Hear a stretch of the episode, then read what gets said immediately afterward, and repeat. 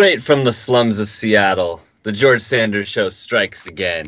This week, tying in with George Clooney's new film, The Monuments Men, we'll be discussing uh, The Train, John Frankenheimer's film, which kind of is basically the same story uh, from 1964, star- starring um, Burt Lancaster. Um, speaking of trains, we'll also be discussing Emperor of the North, a film from about a decade later um, from director Robert Aldrich, starring uh, Ernest Borgnine and Lee Marvin. Trains will also be our cinema essential this week as we pick our favorite train films. And we will be discussing Philip Seymour Hoffman as our person of the week because he is no longer with us and it's a tragic, tragic thing. Um, speaking of tragic things, how are you, Sean? uh, I'm okay. Yeah? Doing all right? Doing all right. Doing all right. Well, how, how, uh, how are you? Have you recovered from your cat attack? I've recovered from my cat attack. Um, uh, anybody that's listening to the show, I know tons of our fans were, you know, waiting, waiting for the newest show, and it's delayed by a couple of days. And that's because I went to my brother's house um, on the other side of the city, and I don't go there very often. And uh, he has two cats, and I have a really bad allergy to cats. And I pumped myself full of Claritin, and I said, you know what, I'm gonna do this. I'm gonna I'm gonna fight the good fight. And I went over there for like three or four hours. Um, it was our was our midwinter baseball day where we just hang out and play baseball video games all day and and wait for the opening day. and uh, about two hours in, I started tearing up, and uh, it was getting harder and harder to breathe. And uh, basically, yeah, I, the rest of the the day and the subsequent morning uh, was completely ruined because of his stupid cats. So, um, but I'm feeling better now, which is good. Um, and I will never, ever, ever go back to my brother's apartment ever again. Seems like a good plan. Yeah, you know, um, they are adorable cats, though. I must say that. So, I think they, you know, they use their feline wiles to get me to pet them and stuff. And I thought I was in the clear, but I was, I was totally wrong. But anyway, enough about me. Let's talk about the train. I knew Jacques all my life, and his wife sat with me and my husband was killed the first year of the war. And now I'll sit with her. Men are such fools. Men want to be heroes, and the widows mourn.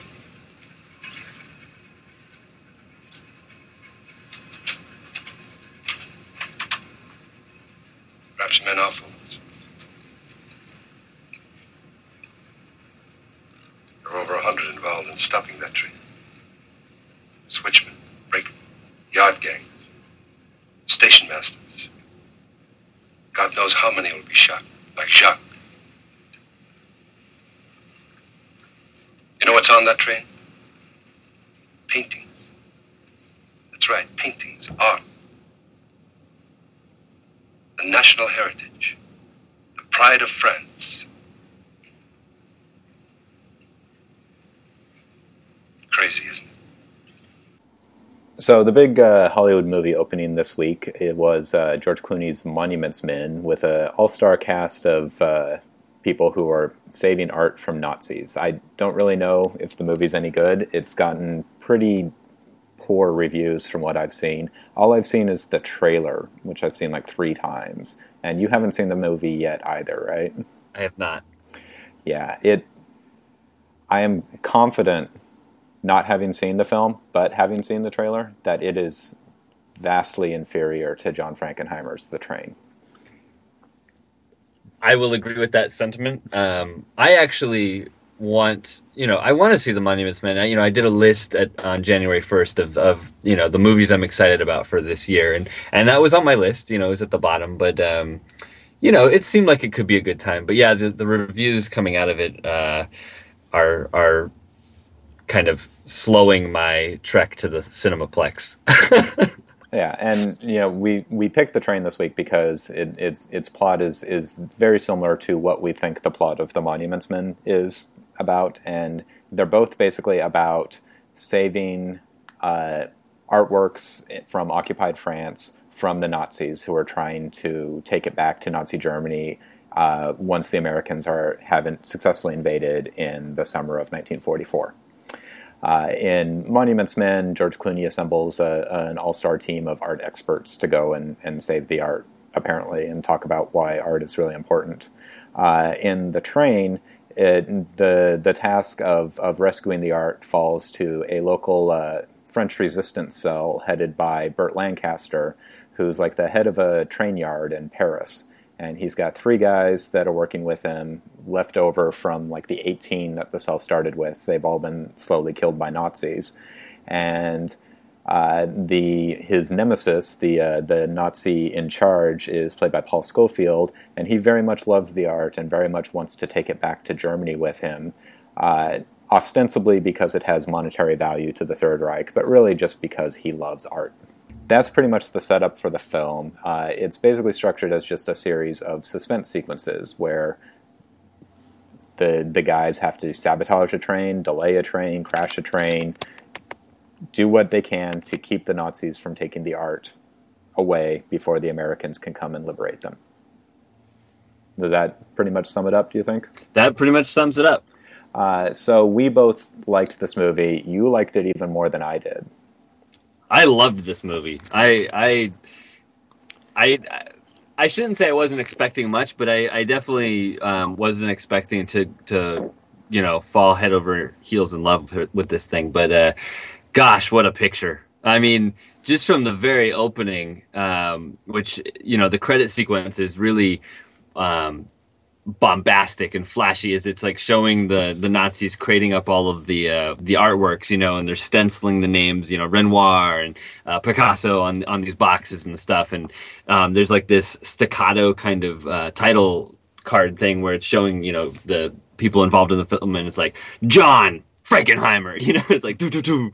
Um, and then yeah, it's just I mean this thing just runs at a clip. I mean it's it's a fairly long movie. It's it's over two hours, but um, it's punctuated with these great and I don't even want to call them well, some of them are action sequences, but yeah, they're more like thrilling set pieces.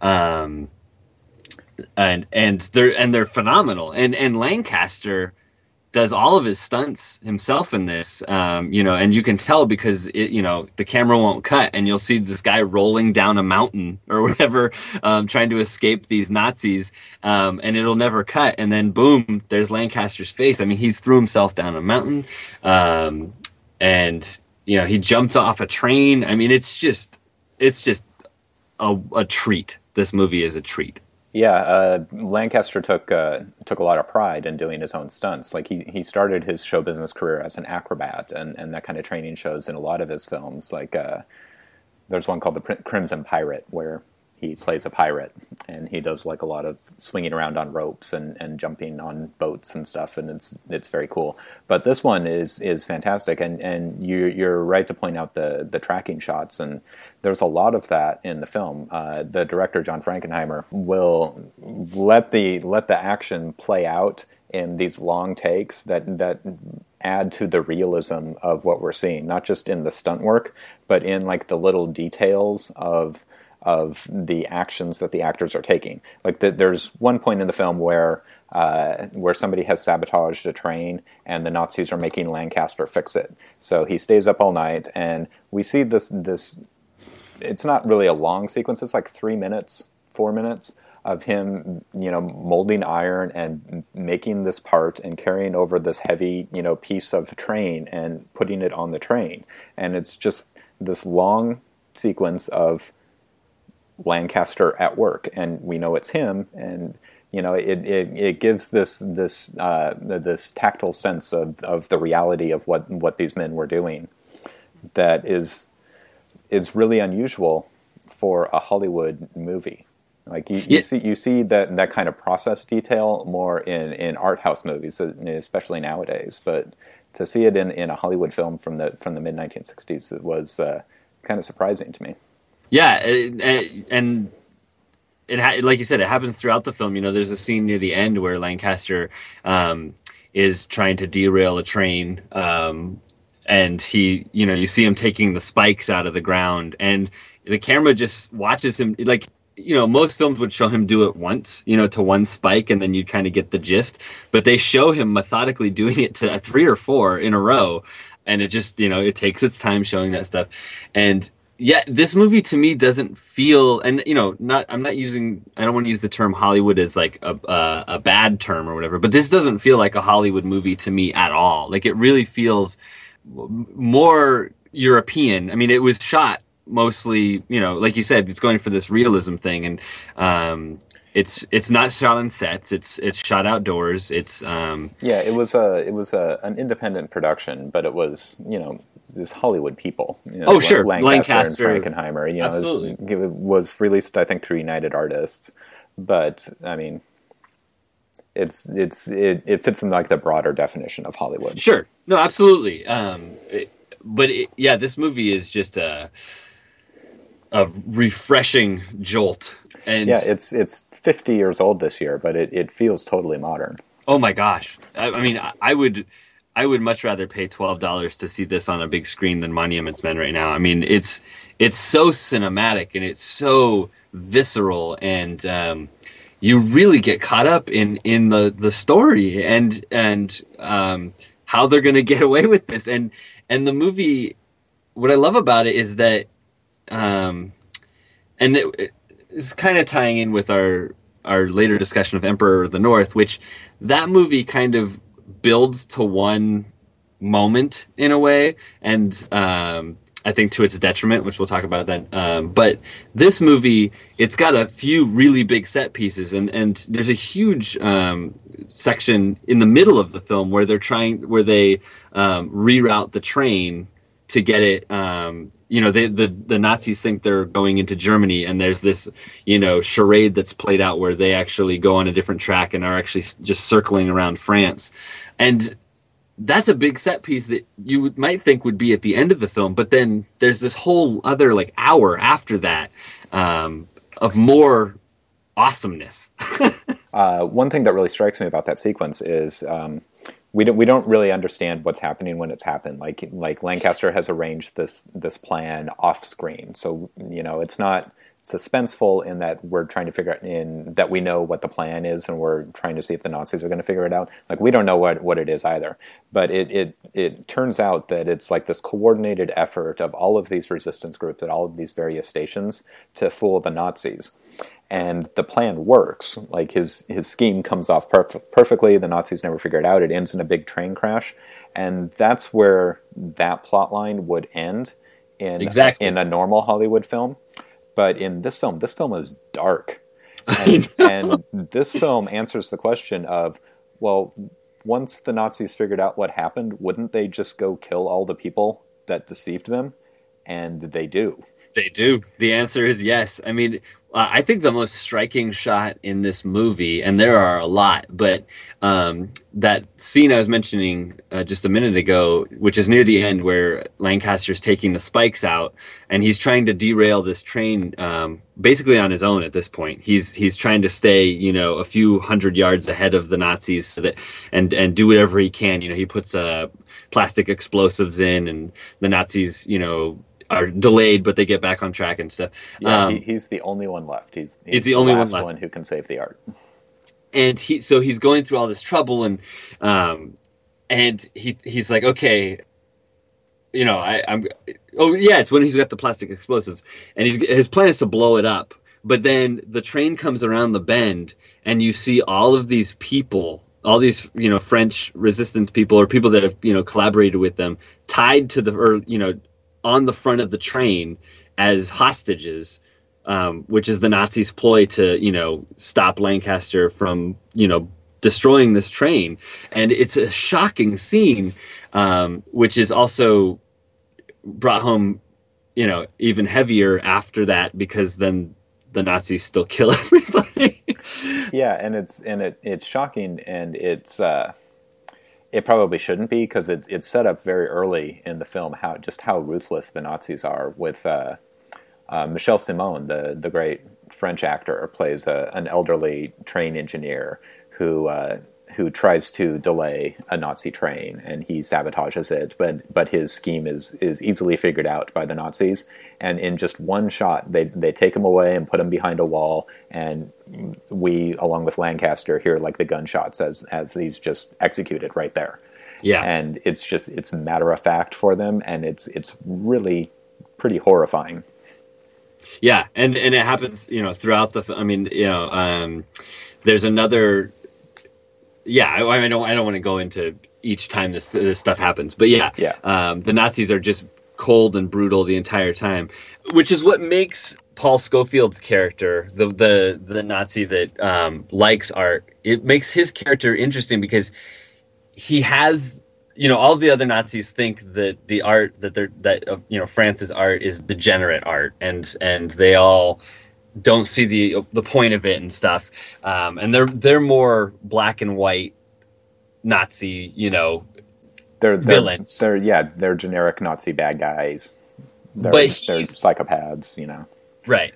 But he's an interesting character because while he's always a villain and he's no you know, he's he's never more of a villain than he is at the very end of the film, which I don't want to really give away, but um but he's interesting too because he has, you know, that opening scene where he goes of his own accord to just um, take a moment and and enjoy this art himself in a in a gallery in an empty gallery you know and he turns li- you know single lights on to view certain images. Um, and his his desire and passion to save this art is is really interesting because you know he he um, does things against his you know commanding officers wishes. You know they they need the railway for you know more quote unquote important uh, military efforts and stuff and he he lies to them and says the train's already left so that he can get everything taken care of and um, Right. They He's need an it, they need it to, to they need the, the train and they need the, the rail line to effectuate their retreat from Paris as the the Allies are approaching.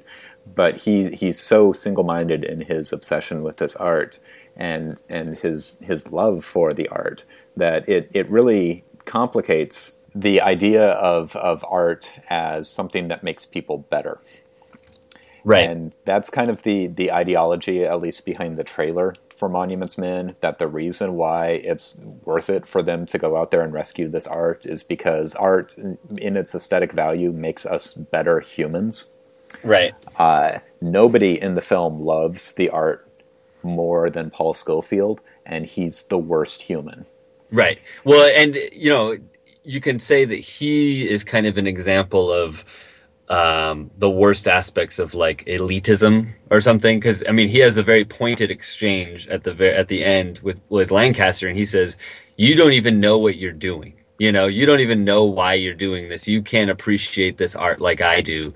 Um, He, he Lancaster doesn't even know what the art is. He's never even seen it. never He's- seen it. his, Never seen his it. motivation is not is not aesthetic. It's not you know for the glory of France or the pride of France. Right. He's just doing his job, and he's And doing that- it really well.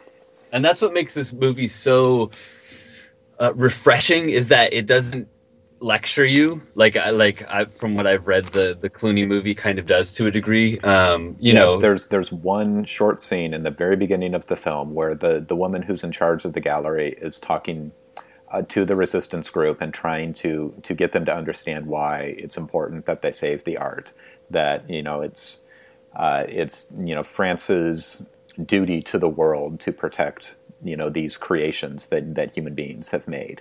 And and that's her attempt to explain it to them and it doesn't work. No, they- lancaster's like that's that's dumb. I'm not we're not going to risk our lives to do this. Right. but but his men you know think that it's worth it so they keep going forward and he kind of gets dragged into it in order to to save them and to you know do what he can. Yeah. Uh, and we, you know and all of his friends die along the way just you know for this one cause and uh which makes him by the end of the picture i mean by the end of the picture he is um because when you see him initially he's he's he's kind of running the show you know he's he's kind of he's up in the tower you know directing um, which tracks you know to change and all that stuff. And by the end of the you know by the end of the film he's a broken beaten down man. He's been shot in the leg so he's been hobbling for the last you know 45 minutes or something. Um, and he's he's fighting a what feels like a losing battle. Because even if he saves the train um, he's lost everything else in the process you know um, sure the nazis are retreating but um, what is you know when this movie closes, what does he go back to? You know, all of his friends are dead. Um, it's yeah. There's- yeah. I mean, there's the rebuilding of France, Well, I know, but and there's there's Jeanne Moreau. Well, yes, there is. Uh, she she pops up. she pops up in the what? Maybe like the second hour of this thing. Yeah, Um, she she runs a, a hotel in one of the, the towns that he's forced to stay in overnight, and uh, at some point she makes him a sandwich, I think, or a cup of coffee. and I actually really liked the relationship between them because, um, once again, trying to ascribe what Hollywood would do with this movie, um, she's very skeptical of him and and angry that he's brought this upon her.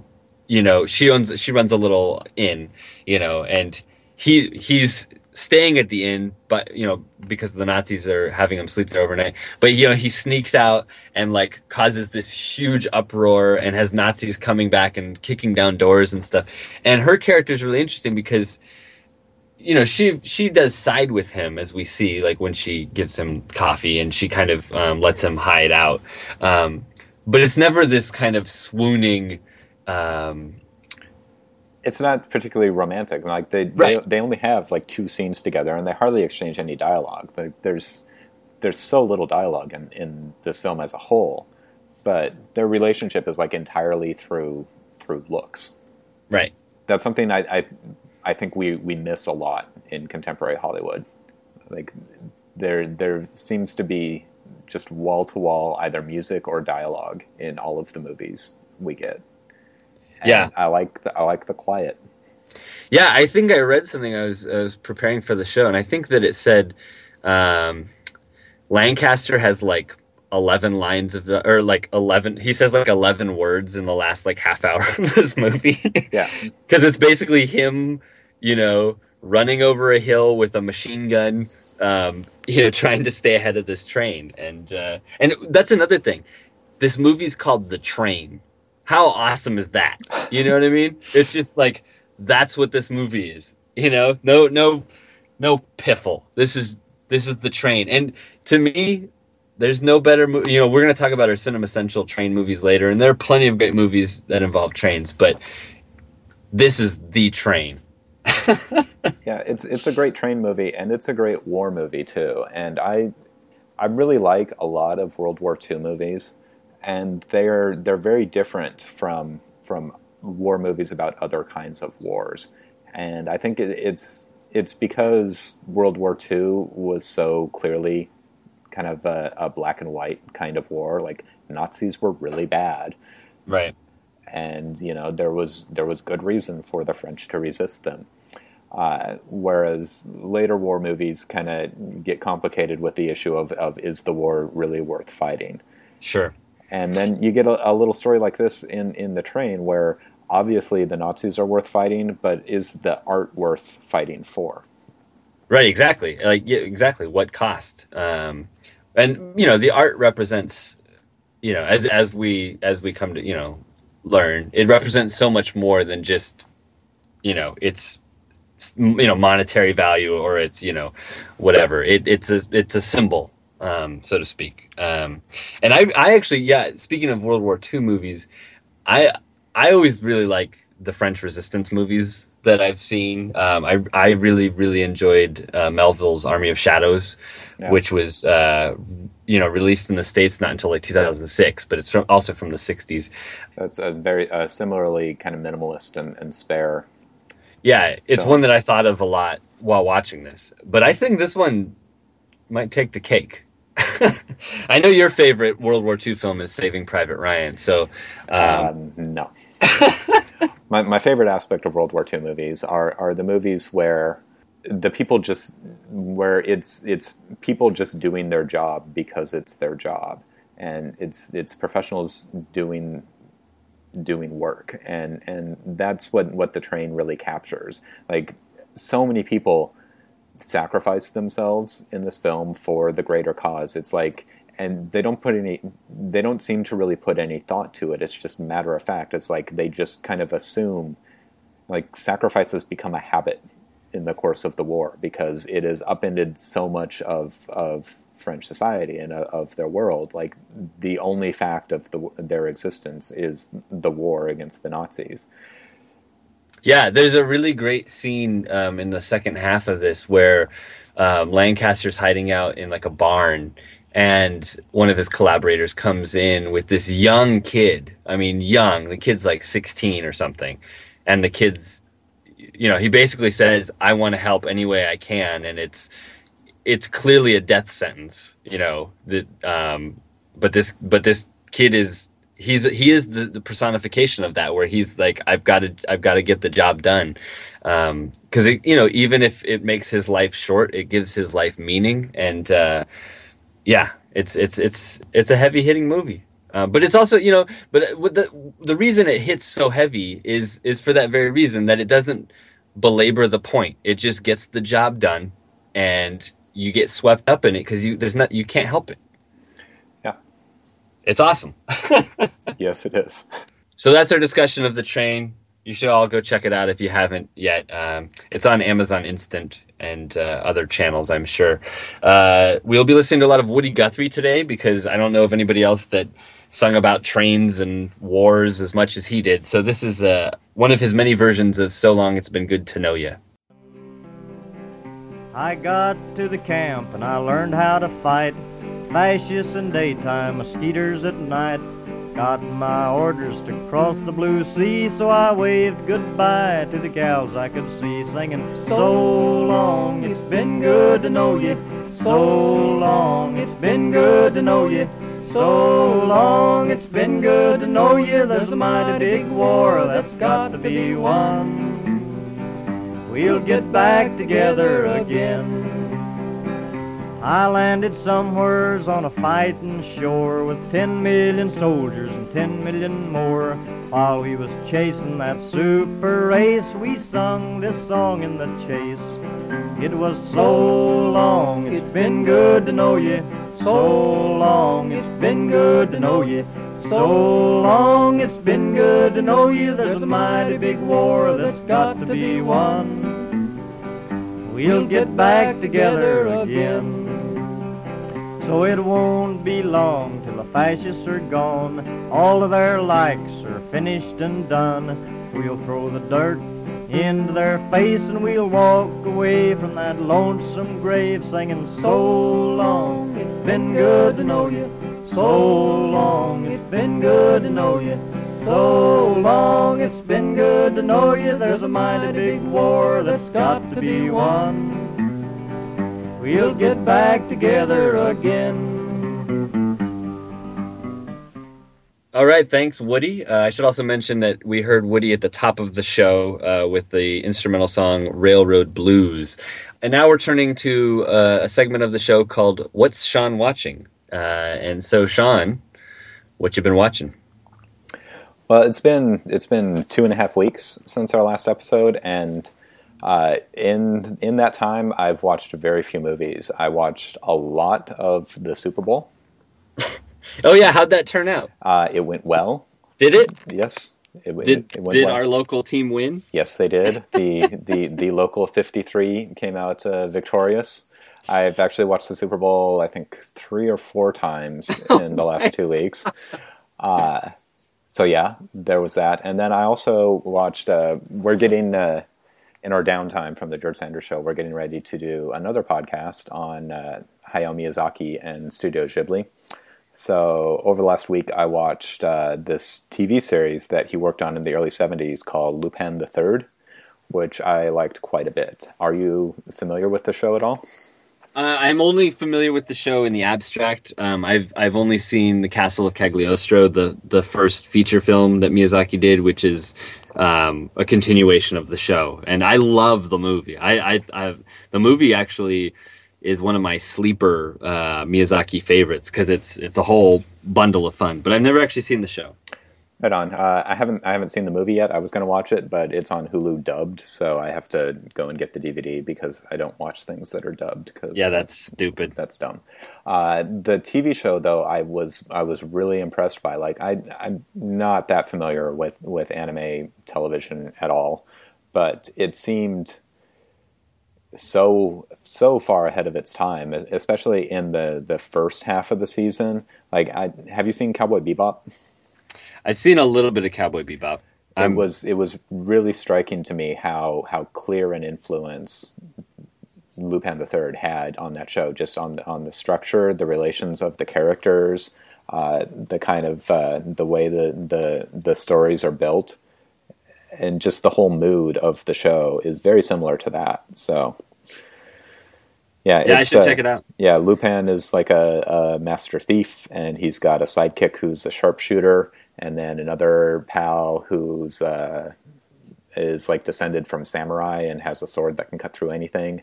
And there's this this woman who kind of floats around the margins of the story, often taking a, an active role, uh, called uh, Fujiko Mine.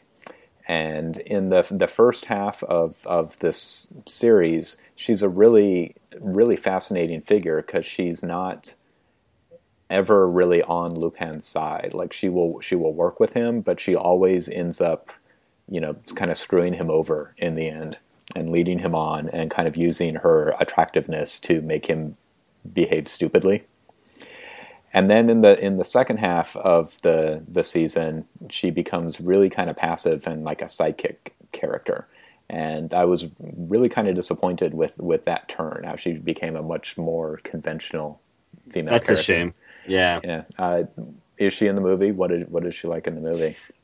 You know, it's been years since I saw the movie. I'm going to rewatch it for the podcast, so um, I don't even want I don't even want to try and remember because I will screw it up. Um, I just remember a lot of the I remember the goofy humor of the movie um, and just really fun action stuff. So I don't really remember the the characters so much. Yeah, because uh, Miyazaki he only directed I think four or five of the episodes, and and Isao Takahata, his his partner in Ghibli, directed a, a few of them also. But they weren't like the driving creative forces behind the show, as I understand it, at least not in the beginning. And I I, I worry that the the turn the episode make into being more more con- or the season made the turn the season took into being more conventional and less kind of amoral in its uh, in its view of its characters uh, was due to the influence of, of Miyazaki and, and Takahata. Whereas like the early episodes are really you know pretty uh, there's a lot of like dark comedy and, and it's pretty sexually explicit and is much better than the later stuff, which is still really fun and really cool, and and the the animation is is just fantastic throughout the whole the whole season. But narratively, I, I like the the the beginning of it a lot more. Right. Well, yeah, I'll be interested to hear how. Uh, I would like to watch it myself too. Uh, hopefully, I'll get to it sometime. Um, but keep me informed. Will do. All right. Well, we got some news to get to now. Uh, there's this Woody Allen thing about Woody Allen. Yeah, there's you know trading, you know, open letters to, in the New York Times, and my my basic take on the on the whole Woody Allen saga is is that we don't know anything and we can't know anything, so it's probably best for us to not have an opinion about it. I think it's safe to say that everyone involved is pretty messed up, and we don't know whose fault it is, and we can't know. Yeah, I I really didn't want to talk about this on the show, and I think we'll just stop now. But yeah, you know, this whole thing just makes me sick, and and, and everybody involved in this is coming out in really poor light, and uh, it's it's just an unpleasant story. So um, It- I, yeah, it's it's a hard thing to separate like the the art from the artist, but I, I feel it, it's something we have to do because we don't know these people, right. And, and there's all kinds of stories about people who have made movies that maybe aren't as famous as Woody Allen, and certainly not as uh, as uh, sensationalistic as this story. But I, I assure you that there are revered directors out there who were terrible human beings. Yeah, Woody oh, Allen's not the only one. Yeah, um, and not just filmmakers, you know. um, yeah, it's it's it's just a whole clusterfuck of uh, creepy awfulness, and yeah. Let's talk about movies instead. How does that sound? Yeah, I mean it, I, that's kind of what we have to do. It's like the the people who make movies, the people who entertain us, are not role models. Like Charles Barkley was not a role model. hey, speak for yourself. Um, But Yeah. you know, I I mean, we, we we look up to people who make things that we like, and that's that's natural. And it's it's really disappointing when they they turn out to not be as you know as great as their creations. Yeah, but you know, and it's something that as I get older, I'm I'm much more accepting of, and this is you know on a less uh, sensationalistic angle. But you know, there are people who there are people who I used to dismiss out of hand because I disagreed with you know their politics or their personality or whatever. Which was really stupid because I missed out on a lot of great performances or cinema and stuff and now it's much easier for me to just be like well that movie's totally amazing even though that person is you know homophobic or, or whatever you know i'm not i'm not thinking of anything specific at the moment but you know Sure. so anyway i don't know I, uh, William Goldman, the, the great screenwriter, was on the uh, the Bill Simmons podcast of all things recently, and he said, as William Goldman tends to do, he said something really really insightful. I thought, and he said it really well, which is that the the people in Hollywood we we don't know what they're really like. We can't know. Like they're unfathomable to us, and he said it in, in relation to, to Philip Seymour Hoffman, and, and I think it applies equally well to, to Woody Allen. And when when stories like this with with, with Hoffman and, and and Allen when they, they come out, it just kind of brings that home to me is that no matter how many you know of Woody Allen's movies we see, we will have no idea what he is like as an actual human being. right yeah let's just talk about art Well, speaking speaking of art, uh, every every uh, six months or so, it seems that some New York media outlet publishes something annoying on art and guilt. And this week, it was the New York Times Magazine which published uh, this article on guilty pleasures uh, by uh, Adam Sternbergh, called "All of the Pleasure and None of the Guilt." Did you read this? I, I sent it to you. What did What did you think? Oh, I I actually thought the the idea behind the article was was good. I mean, he was he was advocating for getting rid of the concept of calling things guilty pleasures and just liking what you like. And uh, you know, that's that's another thing that I took me a while to come around to, um, where I I used to feel shameful or or you you know whatever saying that I you know. And of course, I can't think of anything right now because I have just impeccable taste. But you know where i would where i would be like well yeah it's kind of cool but you know i know it's kind of lame at the same time. And and finally i've just been like fuck it. That's awesome and i love it and screw you you know? Yeah, my. what was your he, take on he, he comes about it from a different angle though. Like he's what he's rebelling against is the the aesthetic should.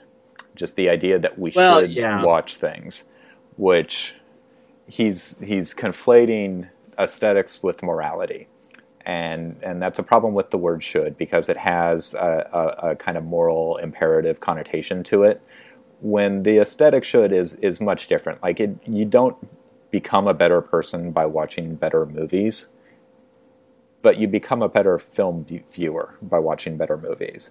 And it's okay to feel guilt about not having seen movies that you should see like guilt is guilt is a motivator to paraphrase something that Ignatiy Vishnevetsky tweeted in regard to this article this weekend well yeah but i don't i don't i mean I feel I feel guilty that I haven't seen more Satyajit Ray films, and it's a motivator for me to go out and, and watch more of his films. And every time I do, I've seen four of them now, and every time I do, I, I think I should watch more of them because he's really great. Right, but your history's greatest monster, so that goes without saying. Um, no, I no, I understand that. I mean, I think that was an aspect of his thing, um, and yeah, the whole should thing is, yeah, I I think that was a flawed idea in his in his thing. Um, but I, I feel like the overall idea behind it was was trying to embrace what you like without um, fear of you know reprisal or whatever. But yeah, I, I Yeah, well, I, agree. think mean, I think that uh, I think that there are far more imagined snobs out there than are actual. because like most most of these guilty pleasure articles kind of set up this straw man of, of people who disapprove of the fact that you like you know Paul W S Anderson films or something, which is which is absurd. I I, I remember uh, an argument about Paul W Anderson in in particular, uh, where uh, I think it was like a comment section of some like AV Club article or or IndieWire. I think it was IndieWire uh, where somebody was complaining that, that critics will look down on, on fans of, of Paul W. S. Anderson movies in favor of like the you know the latest Lars von Trier or something, when it, the only people I've ever seen defend Paul W. S. Anderson are film critics. Yeah, no, absolutely.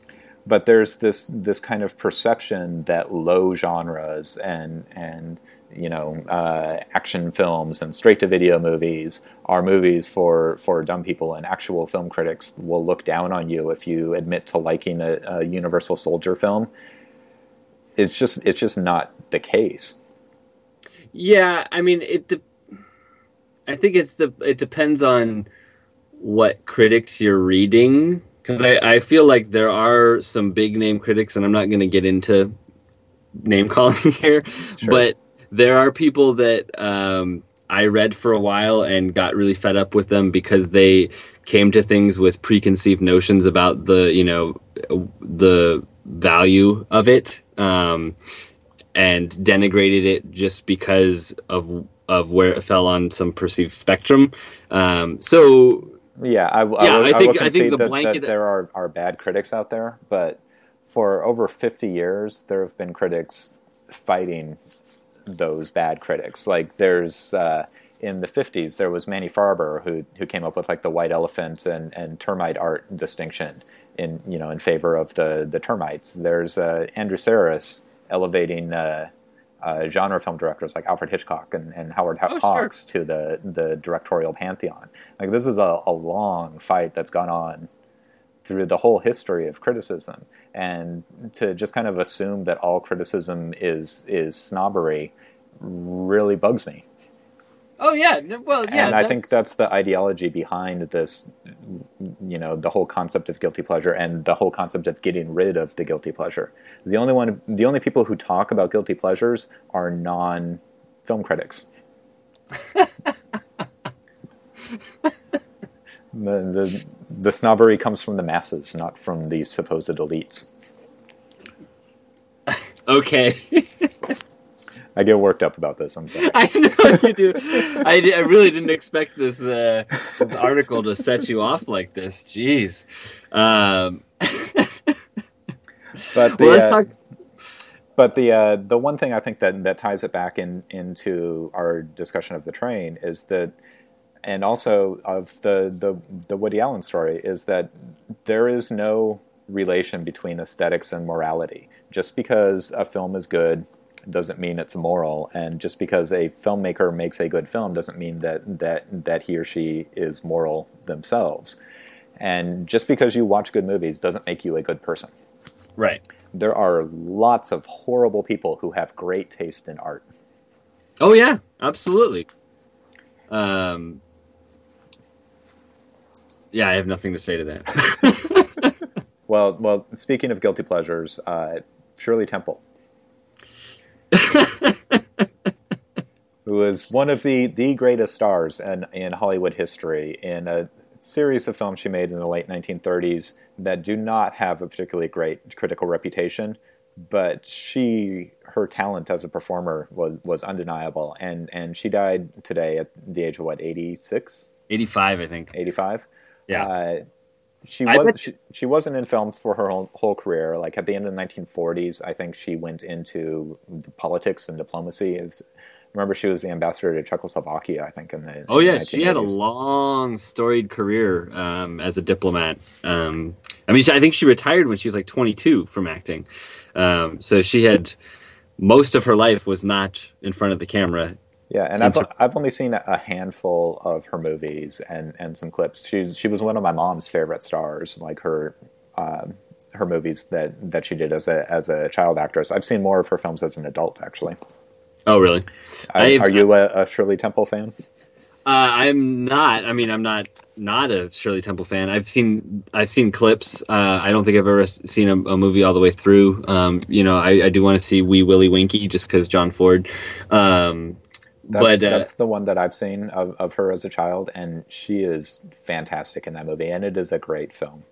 And Yeah, she's, I- she is really amazing as she's what like an eight years old, I think, when she made that. hmm Yeah, I don't doubt it. Um, my one, my one Shirley Temple fact or story or connection is uh, her daughter Lori uh, played bass for the Melvins in the late '80s and early '90s. Um, she went by the name Lorax, and she was like five foot four, and she had like long black hair. She looked like a witch, and uh, she was totally awesome. Like seeing this diminutive little woman rocking out, like playing like the heaviest music ever, was totally cool. So, um, my thoughts go out to Lorax wherever she is now um, for the loss of her mother, who was, you know, by all accounts, even though we can't know a person, Sean, Yeah, uh, a pretty interesting character yeah, and and a great actress. Uh, and a great actress. Uh, she's she's fantastic in Willie Winkie, like I said, also in The Bachelor and the Bobby Soxer, and uh, John Ford's Fort Apache, which is uh, one of Oh her, yeah, I've her seen grown up I've seen her in that. Yeah, yeah, she's- it's funny because yeah, you don't think of her. You know, in my head, I just picture her as the kid. But yeah, absolutely, Fort Apache. Um, yeah, she's cool. I have uh, the Littlest Rebel saved on uh, on a TiVo around here somewhere, uh, which I, I have yet to been able to bring myself to see because the uh, the the the complex tangle of, of segregationist politics that went into making that film is uh, is tough for me. She she stars in it with uh, Bill Bojangles Robinson. Uh, which was a, a kind of a pioneering team up of like the little white girl with the the older black man in the 1930s, and they were a big star. And that was, you know, a, a progressive thing for the time. But this this movie is it's like set in the South, and he's her slave. Right. Yeah. That's yeah, and I I just I haven't been able to to to make it through that yet. Yeah, it's that's kind of difficult to stomach. Yeah, it's uh, Hollywood films in the 30s can be a, a difficult uh, row to hoe sometimes. You're you're telling me, gosh. Um, Someday we- we'll talk about some of the John Ford movies with Stepin Fetchit in it. Lindy and I went and saw um, Buster Keaton's College um, last summer, and she went to the restroom, and I'd seen it before. She hadn't seen it before, and um, she went to the restroom in the middle of it. And as soon as she left, I I knew that the scene where Buster Keaton's in blackface and he's working as a waiter, like in an all you know, um, all black restaurant or whatever uh, it was about to come up, you know, and so she leaves the she leaves the room where he's doing you know some sort of track and field thing or whatever, some you know, and then she walks back in the into the auditorium, sits down, and uh, you know, you just kind of like crumple up in your chair while he's you know making these very very uncomfortable pantomime jokes. It's it's it's hard hard to stomach, but anyway, Yeah, we should we should move on to the the the biggest news of, of the last couple of weeks, which is the the death, the untimely death of, of Philip Seymour Hoffman, and he is our our person of the week. This was uh, this was uh, speaking of hard to take. This was hard to take. This was really unexpected for me. I I am still having difficulty processing it. Uh, what are your What are your thoughts? Yeah it was you know an utter shock. Um you know i i don't follow celebrity gossip much at all. I'd heard that you know he had um checked himself into rehab you know like a year ago or something and stuff. So i guess it wasn't totally out of the blue you know when i heard it i was like oh. But um, I, I had I had no idea. I I knew nothing about him as as a person. I only knew about him as an actor. And so this Right. was like a, a total surprise to me. Like I I didn't know he was an addict at all. well I th- apparently he hadn't been for you know he'd been He'd been sober for, for, like, like, twenty three years years. Yeah. Yeah. Um, so yeah, it's it's a it's a big shock. Um, you know, who doesn't like P.S. Hoffman? I mean, the guy was in so many. He he inhabited so many icon, iconic roles in so many iconic movies. I mean, you just rattle off the movies that he was in in the last 10, 15 years, and they're like the best American movies of the last decade. You know, you got the Master. You know, all the all the Paul Thomas Anderson stuff, which I think that's really where it's going to be felt the hardest is um, you know he did five movies with uh, pt anderson and um, they were you know he was great in all of them and um, yeah well he he was arguably the the best actor of his generation yeah i i you know i I don't want to get into that argument, but he's yeah. I mean, you can't you can't really rate actors, but you know, right? But uh, no, he was so, he was so good. He was so good, and and he's one of those guys that you know the first time you see him, at least for me, you know, it was like, oh, who's this guy? You know, what was um, what was your your first? Uh, you know, I think it was actually Todd Solondz's Happiness um, okay. from '98. Um, he plays. It's a Todd Solondz movie, so watch out. He kind of plays a creepy dude. yeah. Um, uh, but he plays this real sad sack kind of guy, um, and it was just an unflinching, you know, totally uh, brave kind of performance from him, you know. And shortly thereafter, I think around the same time was, you know, Big Lebowski, which he doesn't have a huge role in, but you know, he he definitely makes an impression in a movie full of great performances. Um, yeah, the the first thing I remember seeing him in, uh, he was in *Scent of a Woman*, I think, but uh, I don't remember him from that. I don't remember anything about that movie. Uh, yeah, yeah. Uh, I think he just broke Skype there with that.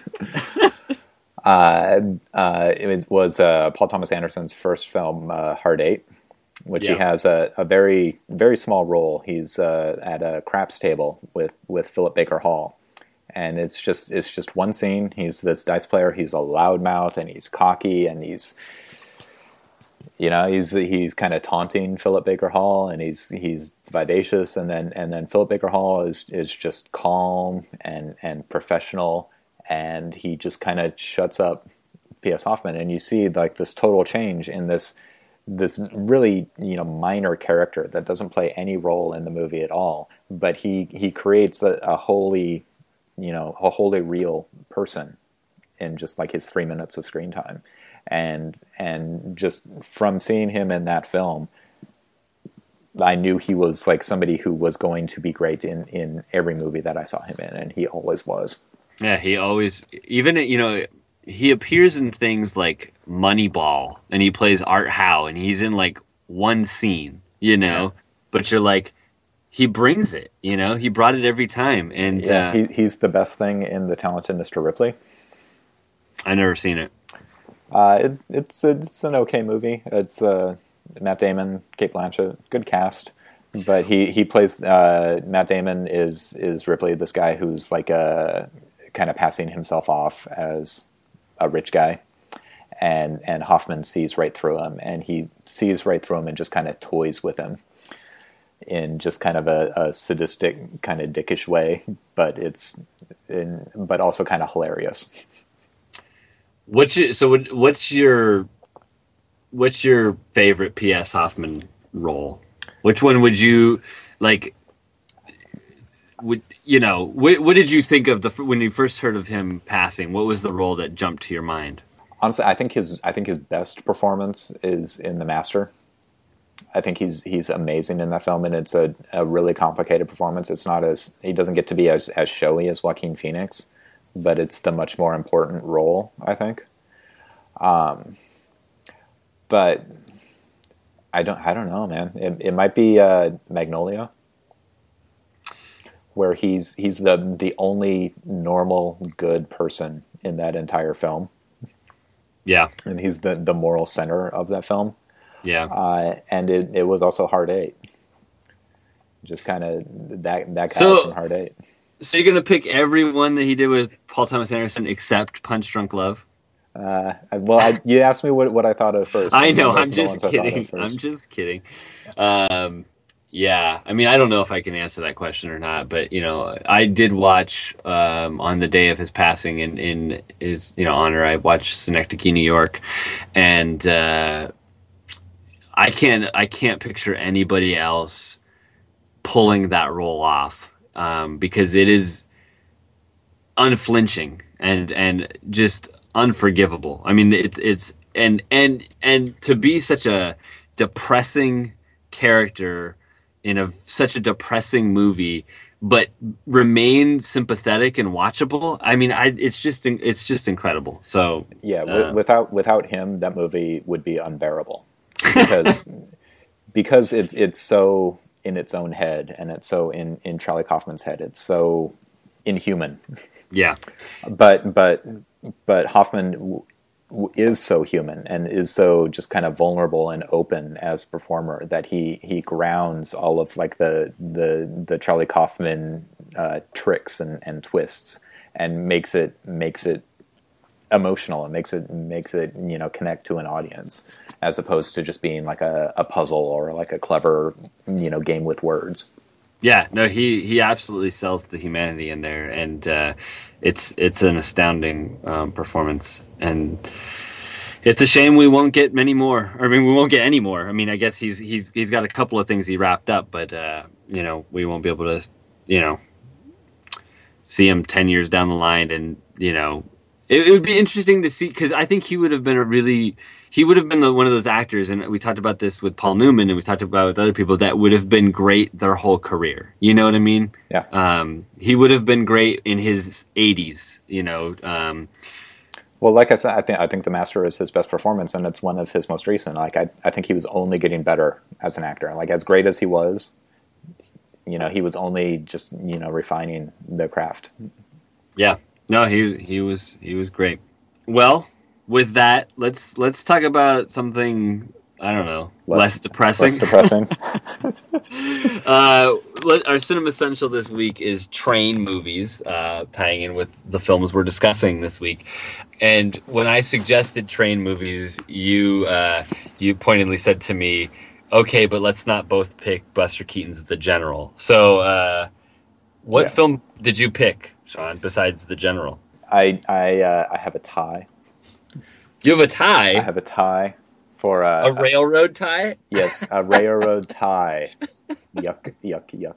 Uh, of uh, a couple film noirs uh, set on trains, uh, The Narrow Margin and The Tall Target, uh, both of which make terrific use of their their train locations. They're almost entirely set on trains, and The Tall Target is an interesting movie. It's about Abraham Lincoln on his way from New York to Washington uh, for his inaugural, and there's like rumors that he's going to be assassinated on the train. So uh, Secret Service is is trying to protect him on the train, and there's like you know various people that they think might be assassins. And then the narrow margin is like a, a cop is escorting a, a witness to uh, like a mob boss's trial, and the gangsters are going to try and kill her on the train. But uh, there's you know trains and, and films noir go together really great. The the confined space, it's like the the moving lights give ample opportunities for really expressive shadows. You know, you can put the lights out and have like bangs and slaps, and then the lights come back on, and you don't know where everyone's been rearranged. And yeah, when I when I think of, of train movies, I think of, of films noir, and, and these are are two uh, really good ones that don't have the uh, the high profile of like your your double indemnity or your uh, out of the past, your more prestige noirs. Right. Yeah, those sound great. I should I should definitely um, check those out. I don't think I, have heard of either of them, so thank you for that. Uh, you are welcome. you finally, I've known you. I've known you ten years, and finally, you do something for me, something nice. Um, my pick is uh, also from a similar, you know, from the same era, roughly, uh, and it's Hitchcock's *The Lady Vanishes*, um, which was, I believe, his last British film before he came over here and started making uh, Rebecca and and all I think those. he needed Jamaica Inn between those. Damn it! Okay, well, it's one of his last, uh, uh and it's totally it's his, awesome. it's his last good one. There we go. How's that? Uh, Lady Vanishes is fantastic. Uh, Dame May Whitty plays the uh, the lady of the title, uh, and she's on this train. And guess what? She disappears. and uh, It's true. Michael Michael Spoiler Redgrave. Yeah, spoiler alert. Uh, Margaret Lockwood and Michael Redgrave are the, kind of the two main characters, and um, Lockwood's trying to figure out where the heck this woman went. And I don't want to spoil it, but it's it's it's a lot of fun. Uh, it's got the thriller elements, but it's also really funny at times. And uh, yeah, I think it's I think it's you know up there with Hitchcock's best stuff. I really really like The Lady Vanishes. I agree. Have you seen uh, the sort of sequel to it? Uh, Uh, Night Thomas Train, the Tank Engine. Night Train to Munich. Oh no, I I have not. Um, it's with the uh, the two the two uh, very British guys who are always like talking about critic, cricket and, and complaining about stuff that are on the train with them, right. and they kind of they're like the comic relief, and they kind of get caught up in the action towards the end. Uh, they have another adventure on a train. I think it's a I think Carol Reed directed it. Yeah, it's Carol Reed. Yeah. Yeah, uh, it's not nearly as good, Well, it's it's hard to hard to be. but it's it's not It's a bad movie at all, and that also takes place on a train. I like train movies. I don't know if I like train movies more than like steamship movies. I've always really liked movies that are set aboard like ocean liners and stuff. But have you ever ridden the train? I have ridden the train. I rode, I rode the train uh, from Seattle down to Oakland uh, to visit my family, and um, you know I got the cheap seat, and uh, the train was delayed by twelve hours, and uh, know it it didn't go over as well as I wanted to. It wasn't as romantic as I thought it would be. Yeah, the last uh, my last two trips to the film festival in Vancouver, I've taken the train and uh, wondered why we never did it before because it's it's so cheap. It's actually cheaper than like the gas it would take to drive to Vancouver and back, and that's not even counting like what you pay for for parking at a hotel for a week. So Yeah, It- I I'm- mean it's it's it's a long ride. It's like you know four hours, six hours, I think, but it's pretty easy. Well, I'm going to Germany in uh, the summer, You can't you can't take the train to Germany. No, I no, I, you know, I, I I was in a band uh, called Sorry Safari, and we had a song called "Train to Hawaii," which uh, I was really proud of. I, th- I thought that was a good title, but uh, no, but I will be riding the train throughout Germany because we're gonna go uh, hither and thither. So um, it'll be interesting to be in a country where you know the train is actually, I don't know, widely used. but anyway, uh, So, speaking of, of riding the rails through the Great Northwest, let's uh, move on to our second movie this week uh, Robert Aldrich's Emperor of the North. 1933, the depths of the Great Depression. An army of homeless men roamed the land, stealing rides on the railroads. They were nomads who lived by no law but their own, and dedicated to their destruction was the railroad man who stood between them and the trains. Hang on for action adventure that roars like thunder. A hobo called A Number One, and a railroading man named Shack meet in battle at breakneck speed in Emperor of the North. Man who lives by his wits. I'm trusting you, kid. Cover for me. Hey, you come back here! He takes what he needs and goes where he wants, and always travels first class. You confess sinner, The Lord is my tabernacle. and his ship is filled with gold. Set sail for the pearly gates. Hallelujah, brother! A number one has been everywhere, but never on the number 19, Shack's train, where nobody rides for free and lives. Next time I pick up an empty, I'm not going to have it burned. You never let it happen again. Never! Shack's weapons, a steel hammer, a length of chain, and he'll use them with pleasure if he catches any bum on his train. That was a clip from Emperor of the North, Robert Aldrich's 1973 film. Uh, it stars Lee Marvin as kind of like uber hobo. Uh, literally, his name is A Number One, so he's he's like top of the top of the chain of the hobos, uh, and he's riding the rails in the Pacific Northwest, and uh, the the train that no one's ever been able to conquer is the one run by Ernest Borgnine, uh, who plays uh, a conductor by the name of Shack, um, who's just this ruthless guy that just has this hatred of hobos. He just he cannot stand hobos.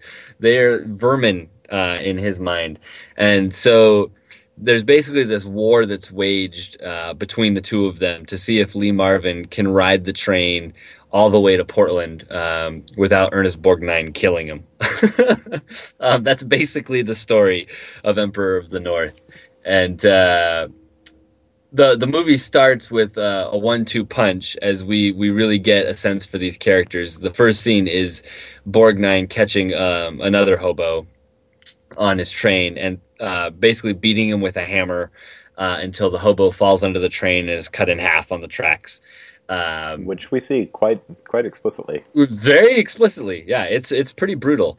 And then uh, the next scene where we meet Lee Marvin, he's uh, in his little encampment um, in the forest, and some guys, including Keith Carradine, who I should mention, who is kind of this up and coming hobo, um, try to steal his uh, his goods, and uh, Lee Marvin ends up beating everybody up uh, with a chicken.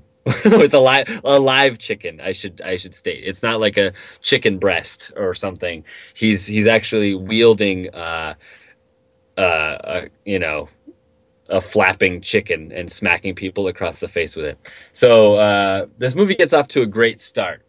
Sean does it maintain that uh awesomeness for the rest of its two hours well, it, it, it's hard because it doesn't get more awesome than Lee Marvin with the chicken. it really doesn't. so, I mean, it, it would be a, a, difficult task for it to maintain that level of, of awesome throughout its two hour or so running time. But I, I think it's it's really good. I think it. Uh, I like this movie a lot. You were you were a little more mixed on it though. I, I was a little more mixed on it. I think the first hour is kind of a waste. It's kind of it's really bloated, basically. Um, the first hour of this movie, after that setup, is scenes of characters basically describing what I just described over and over again. Like, oh, the Shack. He's no one's ever beaten the Shack before you know but i know someone that can do it a number one. And so it kind of goes back and forth with that a lot. Um, you see a lot of the railroad guys you know um, placing bets on if they can if uh, you know a number one is going to be able to do it.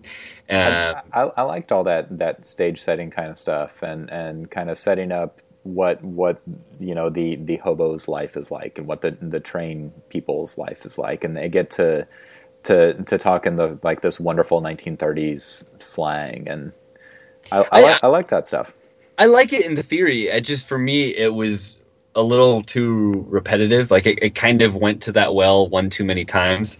Um, but that being said, I think the second hour when the movie when the plot really kicks in and um, when the, the contest proper begins. Yeah, uh, I think it's pretty bitchin'. Uh, at at at that point. And and i think it builds to a really awesome climax which um, isn't really spoiling anything because it, it's pretty much set up from the word go where basically lee marvin and ernest borgnine are going to fight each other uh, till one of them you know gets thrown off a train a moving train. So uh, i think the i think the end is really strong.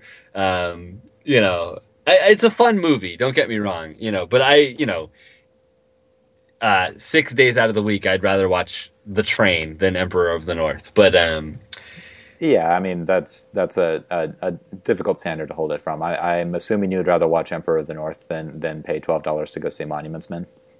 Oh yeah, I mean, yeah. I as you do too. I think one of our favorite actors. Uh, is Keith Carradine. No, I'm just kidding. Uh, one of our favorite actors is Lee Marvin. Um, I love Lee Marvin in anything. Lee Marvin could just sit in a wicker chair and take a nap for two hours, and I'd be into it.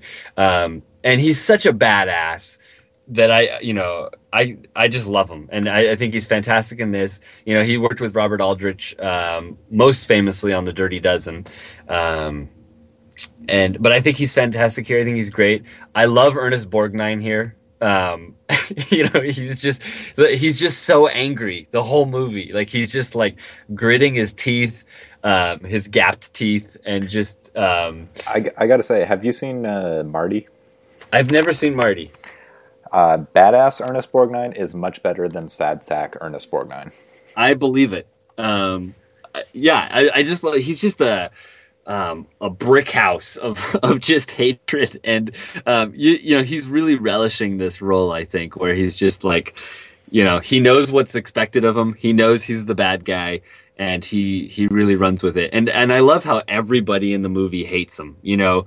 The hobos obviously hate him. His coworkers hate him. His coworkers hate the guy. I mean they just they just can't but they but they fear him you know? And that that goes a long way to show you know what you know what he's capable of or whatever. So um, I like I like Keith Carradine too. He's he's uh, one of my favorite Carradines.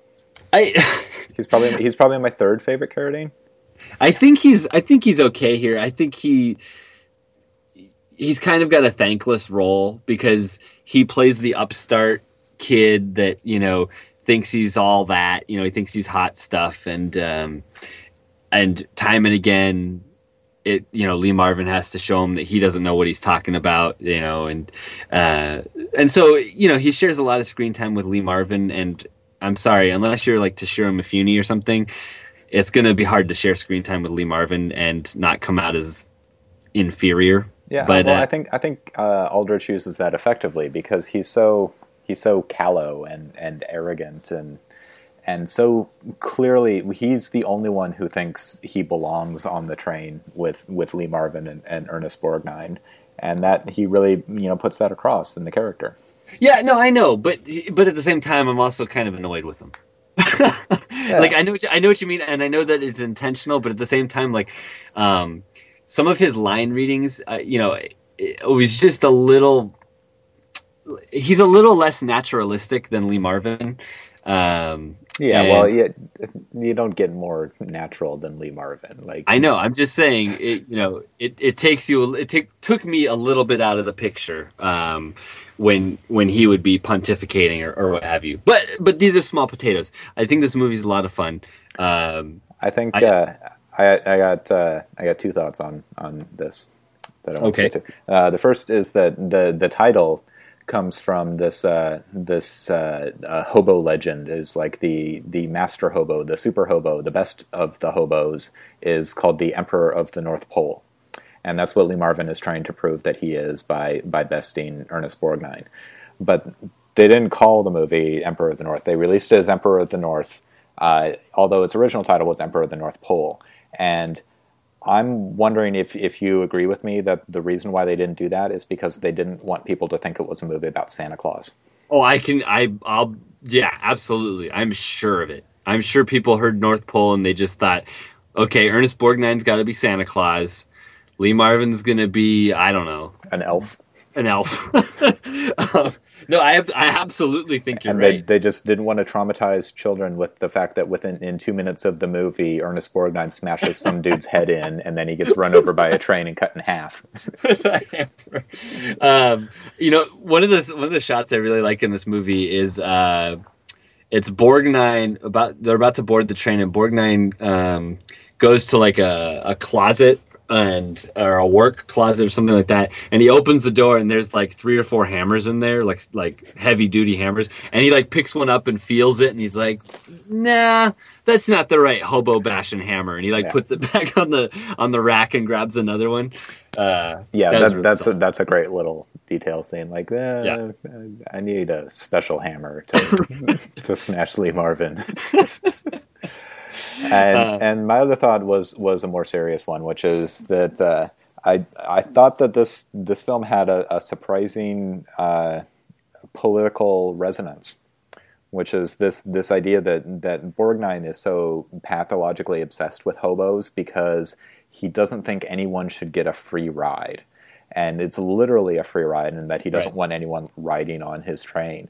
But the the phrase is is obviously a, a, a, standard part of the political lexicon nowadays whereas you know people who collect unemployment insurance are getting a free ride. And so you know there's this this idea that that we need to to not allow that because I don't know why, but just the the the vehemence and the the venom with which Borgnine spits it out, I think is just a hilarious parody of this kind of uh, of ultra you know right wing libertarian economic uh, mindset that it was you know as much a, a, a, part of the 1930s when the film was set as it is today.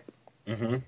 Oh yeah, definitely. Um, yeah, I think once again, you know, I think this movie, like The Train, uh, is strengthened by the fact that it's not preachy about stuff like that, but it's definitely, it's, de- I absolutely agree, it's definitely there. Um, and um, yeah, I mean, it's it, not, it's not like a, it, it's not subtle. It's not subtle, but it's, it's also not, not like an in-depth critique of of modern capitalism. It's more just like a, a, a kind of funny resonance. Yeah, absolutely. I, I agree completely. Um, I definitely picked up on that. And I, what I also like about this movie is that, uh, well, okay, so you know, there's a tendency to um, romanticize the hobo, yeah, and um, and, and this, film movie, very much plays into that with like all of the the cool lingo and the titles. But, but it also still shows the harsh reality of you know day to day existence. Um, I think particularly of the scene where um, Keith Carradine and Lee Marvin are strapped to the top of a train car, and it starts that you know lovely Pacific Northwest rain starts coming down. Um, and they're just getting soaked, you know. But they've got no other options, and they're just there, and it's it's incredibly, you know, um, depressing. I'm shocking. And then you also see, you know, you know this is the you know the 30s like you said this is great depression. You know so you see like the hoovervilles and the you know the um the encampments of of just a legion of homeless men you know. You know they, they have there's there's camaraderie there but it's also this desperation too. And, and you know i appreciated that that it wasn't right and that and that, like that forms the basis of the conflict between between Marvin and Carradine is that is that Carradine has romanticized this life. He's he's a hobo dilettante. Like right. he he's he's a young man who could be doing better, but he's in love with the hobo lifestyle. And right. Marvin is is deeply offended by that. Yeah, he's like yeah. But on the it, other hand, he like sees hobo talent in him and wants to nurture that. Yeah, I mean, yeah, Keith Carradine's like the you know the hobo Luke Skywalker, right?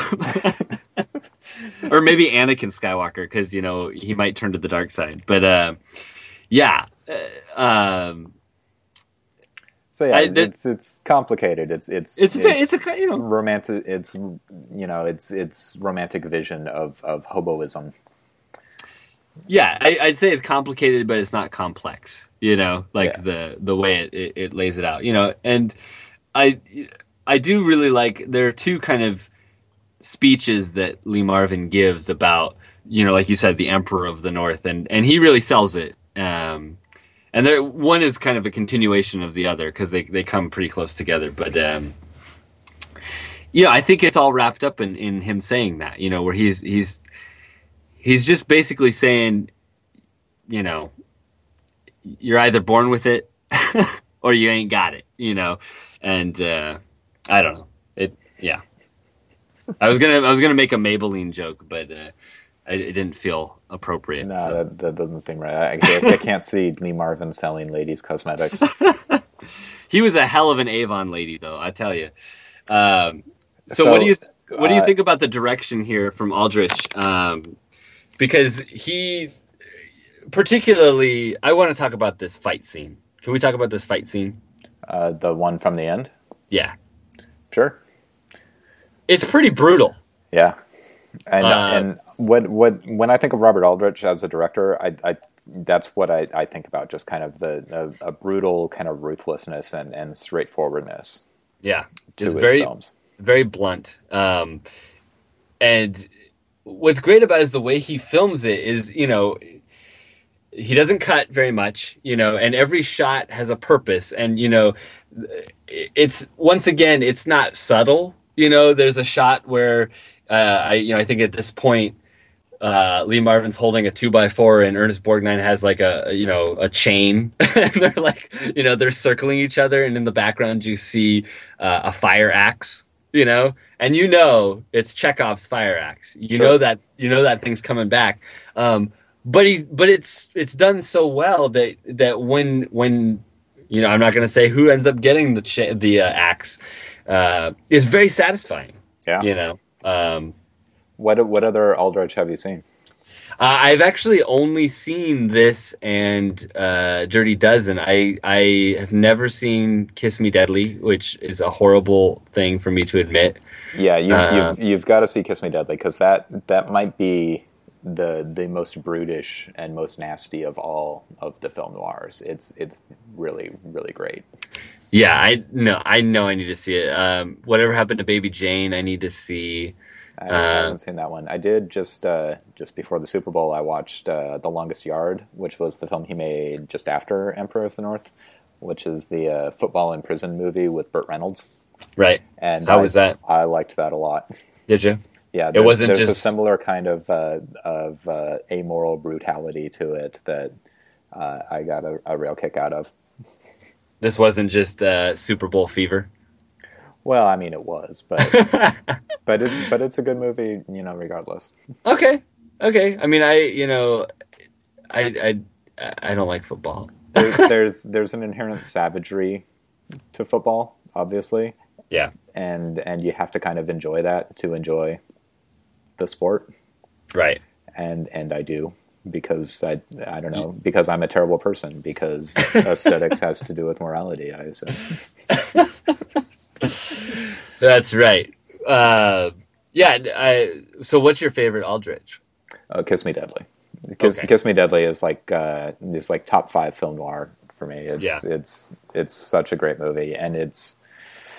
I don't want to build it up too much if you if you haven't seen it, then just I- I'll just tell you to go go watch You it. You can't. I know. I you're you know it's it's a huge gap that I need to rectify as soon as humanly possible. So I will do that. One uh, one less well known uh, Aldrich film that I've seen that, that I liked a lot is uh, Vera Cruz uh, from 1954, which is a western with uh, I think Gary Cooper and Burt Lancaster.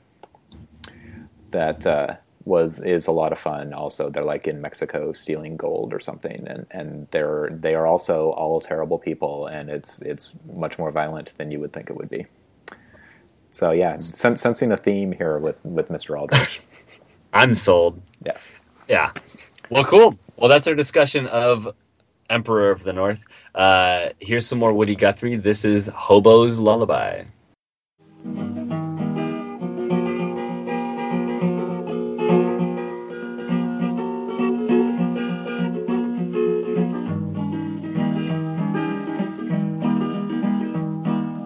Go to sleep, you weary hobo.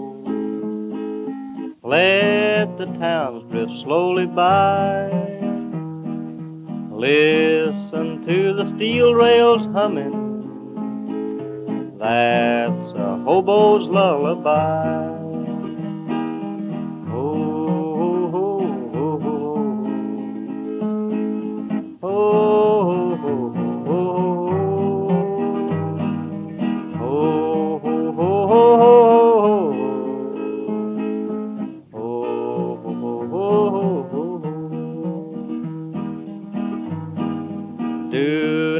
Think about tomorrow.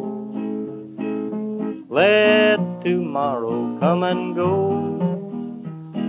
Tonight you've got a nice warm boxcar, safe from all this wind and snow.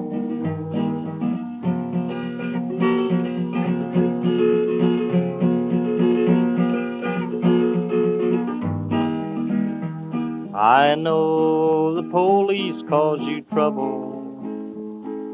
They cause trouble everywhere. But when you die and go to heaven, you'll find no policeman there. So go to sleep, you weary hobo. Let the towns drift slowly by. Listen to the steel rails humming. That's a hobo's lullaby.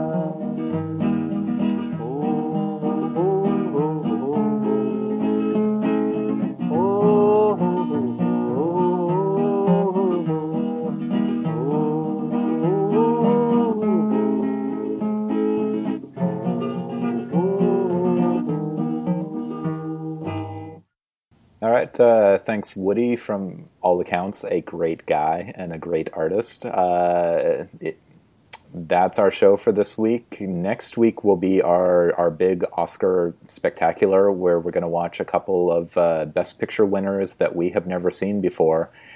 And Get ready, everybody! And there were slim pickings there because I've I've seen most of them. So the ones Drum we're going to watch are, are ones that I've been dreading for quite a while, and it's uh, the Great Ziegfeld from I think 1935, 36 somewhere around there. Uh, and uh, uh, Rob Marshall's Chicago, which is the only Best Picture winner of the last 50 years that I haven't seen, and for good reason that I've been avoiding it. So we we will see what happens. You know, also, you know what I'll say though. Yeah. I have a feeling it might make for some good podcasting. Yeah, maybe. I don't. I don't know. People, well, I'm gonna I'm gonna break out into songs. So do people that. really need to hear us say mean things about Rob Marshall? there's a dearth of that on the internet. yeah, he's doing he's doing something that I would like be really excited to see. But then I heard that he direct he's doing the uh, Stephen Sondheim Into the Woods. Right. And I'd be and like, I, w- I would love to see a movie of that, but then Rob Marshall's directing it. I'm like, oh shit. Yep. what else are we gonna do that week? Uh, we're we're making our Oscar picks. We're gonna pick uh, the ones that we think are gonna win, and we're gonna pick pick the ones that we think should win, and we're also gonna uh, name our our top five movies of 2013 according to the way we count 2013 movies, which is the real way and the only legitimate one. That's right. Yeah. uh, so if you are in the Seattle area this week, you should go to the Film Forum especially on Friday, February 14th, Valentine's Day. Uh, I saw a double feature at the Film Forum. It was probably like eight years ago now that I thought was was as good a Valentine's Day double feature as you could come up with. It was uh, Alfred Hitchcock's Vertigo and Nicholas Ray's On Dangerous Ground. It was a, a fantastic Valentine's Day. But I think they I think they've topped it this year. They're playing Claire Denis' Trouble Every Day and Leos Carax's Mauvais Sang. two not ro- kind of romantic movies about blood. Yeah, that's gonna be a hell of a time. You gonna take the wife? Uh, she would not go with me if I, I tried. I would like have to uh, kidnap her and, and drag her there. But they're they're playing all week, not just on Valentine's Day. So cool. I, I want to see Mauvais Sang. I haven't I haven't seen it in a really long time, and I don't remember it very well. But I just saw Trouble Every Day a little while ago, and Vincent Gallo is really creepy. Yeah, he's kind of a creepy dude. Yeah. um, if you're in San Francisco, I feel like I may have talked about this before, but what the hell? I'm going to do it again. Uh, the Castro Theater uh, on Wednesdays, at least through the end of February, is doing uh, what they're calling Coen Brothers Abridged. Uh, they're doing double features each uh, week. So February 12th, which probably no one will hear because I don't know if the show will be posted in time. They're doing Fargo and The Man Who Wasn't There, which is my personal favorite. Uh, but February 19th, they're doing Miller's Crossing and Barton Fink, uh, which Miller's Crossing I believe is your favorite, Sean. That is correct. Well, Big Lebowski, Miller's Crossing depends okay. on my mood. Okay. Um, and then February 26th, they're doing No Country for Old Men and A Serious Man, which I think is a really interesting double feature. Um, I so, can see that. They, they, they, they have a similar vibe to them, I think. Once yeah, you get well, past all of like the generic incongruencies. I like that they're doing No Country first and then closing with a serious man. I think that's a better way to do it um, than vice versa. But uh, so yeah, sure. Castro, San Francisco, amazing theater. Uh, you can find us online at the George Sanders Show.blogspot.com. We're also on Twitter at Geo Sanders Show. And what else are we? Oh, uh, we have an email at uh, the George Sanders Show at gmail.com. Um, and we'll probably we're we we're still working out the kinks on when we're going to be doing this Miyazaki podcast thing. But if you want to hear that, um, we'll tweet it or something, right, Sean? Yeah, I'm, I'm sure we'll we'll talk about it when it comes around. It'll it'll, it'll be a while. We're going to wait to, and try and see the wind rises. So it kind of depends on when it opens in Seattle. We're not really sure about that yet. So right. So without further ado, let's hear some more Woody Guthrie. Um, this is a song that you picked, Sean. Train Forty Five. Yeehaw.